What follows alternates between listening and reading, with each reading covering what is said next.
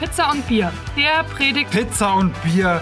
Boah, das klingt lecker. Ich habe richtig Kohldampf. Dann bist du hier genau richtig. Hier gibt es etwas Gutes. Nicht nur für den Leib, sondern auch für Geist und Seele. So vielfältig und bunt wie der Belag der Pizza und erfrischend wie ein kühles Bier an einem warmen Sommerabend. Ich kann's kaum erwarten. Okay, dann geht es jetzt los. Pizza und Bier, der Predigt-Podcast der evangelischen Kirchengemeinde Kochen. Wer es etwas biblischer möchte, kann nebenbei Brot und Wein genießen. Wir sagen auf jeden Fall guten Appetit und viel Vergnügen. Jesus sagt, ich bin gekommen, um mich zu verschenken. Geschenke sind nicht zu kalkulieren. Unser Glück besteht an jedem einzelnen Tag darin, dass es einen Gott gibt, der sagt, ich komme zu euch, um mich zu verschenken. Habt ihr schon alle Geschenke für Weihnachten? Wer von euch ist denn ein Frühplaner, also überlegt schon im Oktober, was er schenkt? Und wer ist ein Last-Minute-Planer und geht häufig noch am heiligen Abend in ein Geschäft? Und wer arbeitet gerne, wie eben gerade gesehen im Theaterstück, die Wunschlisten ab? Und wer überrascht gerne seine Lieben mit einem unverhofften Geschenk? Schenken ist eine große Kunst. Man kann so viel richtig und so viel falsch machen.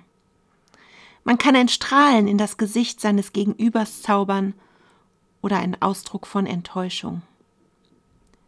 Und irgendwie ist das, was wir an Weihnachten praktizieren, die merkwürdige Abwandlung dessen, was Schenken eigentlich bedeutet. Eigentlich sind bei uns Geschenke eine Art Tauschhandel.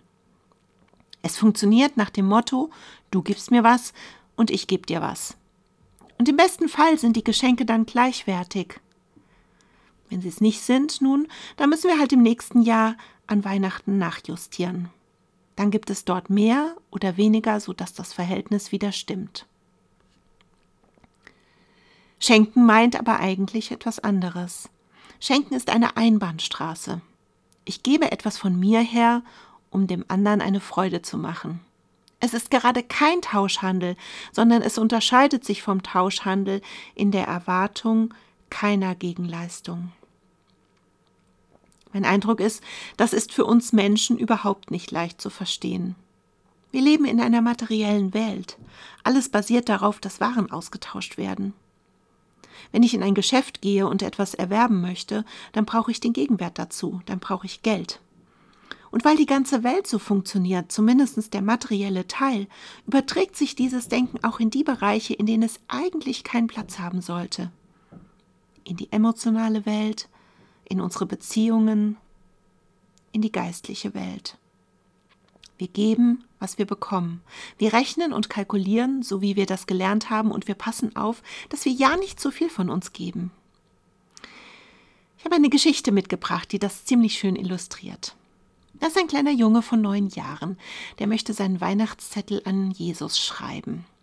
Und er fängt einen kleinen Brief an, in dem er schreibt, Lieber Herr Jesus, wenn ich den ganzen Dezember bis Heiligabend artig bin, bekomme ich dann einen Computer? Er ist nicht so richtig zufrieden, denn ein fast einen ganzen Monat lang vorbildlich sein, das ist eine schrecklich lange Zeit für einen Neunjährigen. Er wirft den Brief in den Papierkorb und fängt noch einmal von vorne an. Lieber Herr Jesus, schreibt er, wenn ich eine Woche lang lieb bin, bekomme ich dann einen Computer zu Weihnachten? Aber selbst das ist zu viel für ein Leben, das man als kleiner Junge führen muss, mit komplizierten Tischmanieren und mit älteren Geschwistern, die einen sticheln.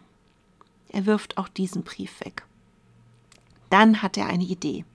Vorsichtig hebt er die kleine Marienstatue, die im Wohnzimmer auf der Vitrine steht, herunter, er wickelt sie in ein sauberes Geschirrhandtuch, legt sie in seine Schreibtischschublade, schließt ab und steckt den Schlüssel in seine Tasche.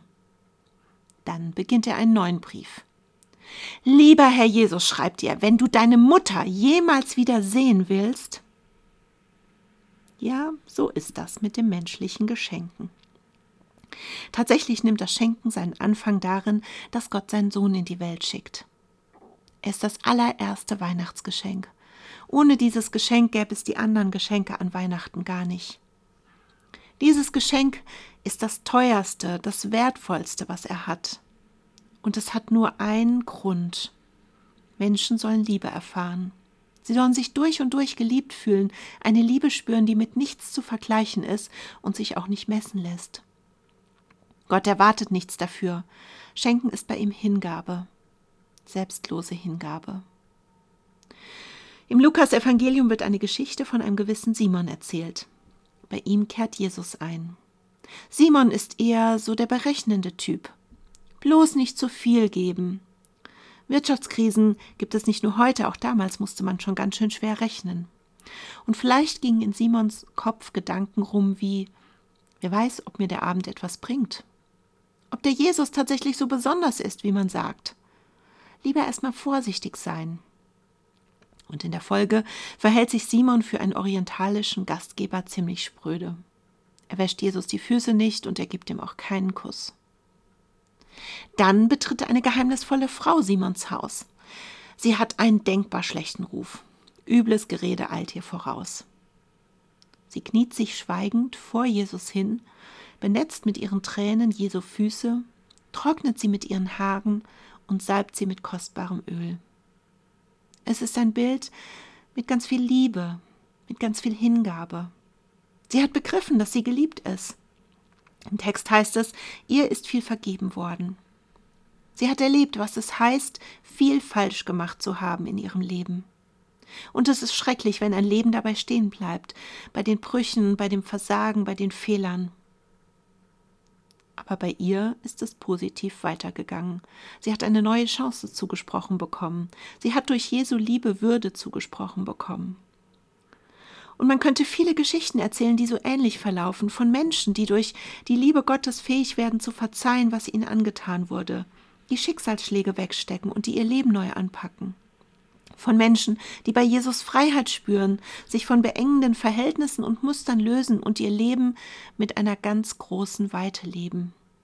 Und immer wieder entsteht dabei der Impuls, den diese geheimnisvolle Frau hat nämlich mit der gleichen verschwenderischen Hingabe auf die erfahrene Liebe zu antworten. Daneben steht quasi als Kontrastprogramm Simon, der Rechner, der B-Rechner, der Kalkulierer, der, der seine Schäfchen beisammenhält, der bloß nicht zu viel gibt. Ich möchte jetzt nicht falsch verstanden werden. Wir leben in schwierigen Zeiten. Zeiten, die nicht nur wirtschaftlich herausfordernd sind, sondern auch die Seele stark belasten dass Menschen rechnen, dass sie mit ihren Kräften haushalten. Das ist natürlich auch vernünftig. Aber als Gesellschaft sind wir gerade in einer großen Rückzugsbewegung. Das ist vielleicht auch kein Wunder, es wurde uns ja quasi zwei Jahre lang verordnet. Aber dennoch besteht unser Lebensglück nicht im wohlüberlegten Berechnen, sondern in unkalkulierter Hingabe. Hingabe, das ist so ein altes Wort, ich will ein bisschen erzählen, was ich damit meine. Als meine Kinder klein waren, da gab es Situationen, in denen sie völlig in ihr Spiel vertieft waren. Meine Kinder sind alle sehr kreativ und haben sich mit ihren Playmobil-Figuren, mit ihren Legosteinen Welten und Geschichten ausgedacht, die so lebendig waren, dass sie, ich nenne es jetzt einfach mal so, völlig hingegeben waren. Zeit und Raum und alles um sie herum, das verschwand völlig aus ihrem Bewusstsein. Manchmal mussten wir dann nachmittags weg zu einem Termin, zum Sport, zum Musikunterricht oder einer Verabredung mit anderen Kindern. Und ich habe sie gerufen. Keine Reaktion. Ich habe nochmal gerufen. Keine Reaktion. Sie waren völlig abgetaucht. Wenn Kinder in ihr Spiel vertieft sind, dann ist das Hingabe. Sie verlieren sich in ihrer Welt. Sie erleben dabei völliges Glück. Manche erleben das auch, wenn sie Musik hören oder Musik machen, andere beim Theater spielen oder bei irgendeinem anderen Hobby. Immer wenn das Herz voll ist und überfließt vor Begeisterung, dann entsteht Hingabe. Dann wird nicht mehr gerechnet, dann wird nicht mehr auf den Gegenwert geachtet, sondern man gibt sich hin, man gibt buchstäblich das Beste von sich. So wie Gott es tat, als er seinen Sohn schickte. Und dann rechnet auch das Glück nicht mehr, sondern es kommt einfach überschwänglich und in vollem Maße. Jesus sagt, ich bin gekommen, um mich zu verschenken, bin gekommen, um mich hinzugeben. Und die Menschen, die sich in seinem Namen versammeln, die Kirche, die müssen entscheiden, wie sie damit umgehen. Wie Simon, abwägend, bloß nicht zu viel, immer auf das richtige Maß achtend, oder wie die Frau, staunend über Gottes Liebe, tief berührt darüber, was in ihrem eigenen Leben an Gutem geschehen ist und bereit davon etwas weiterzugeben. Wie oft hat sich mein Tag verändert dadurch, dass irgendjemand meinte, sich mir schenken zu wollen. In einer kleinen Geste, in einem Lächeln, einer Zuwendung, einem guten Wort, einer gereichten Hand. Ich wusste manchmal gar nicht, was ich diesen Menschen Gutes getan habe. Nein, Liebe ist nicht zu messen. Geschenke sind nicht zu kalkulieren. Unser Glück besteht an jedem einzelnen Tag darin, dass es einen Gott gibt, der sagt, ich komme zu euch, um mich zu verschenken. Und dass es Menschen gibt, die es ihm gleich tun.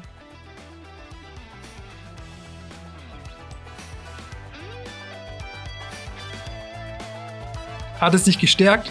Dann gib diesen Podcast gerne weiter an Menschen, denen er ebenfalls gut tun könnte. Hast du einen Verbesserungsvorschlag? Dann melde dich gerne bei uns. Möchtest du regelmäßig über Anliegen der Gemeinde informiert sein? Dann abonniere unseren Newsletter oder folge uns auf Instagram oder Facebook. Sei gesegnet und tschüss, bis zum nächsten Mal.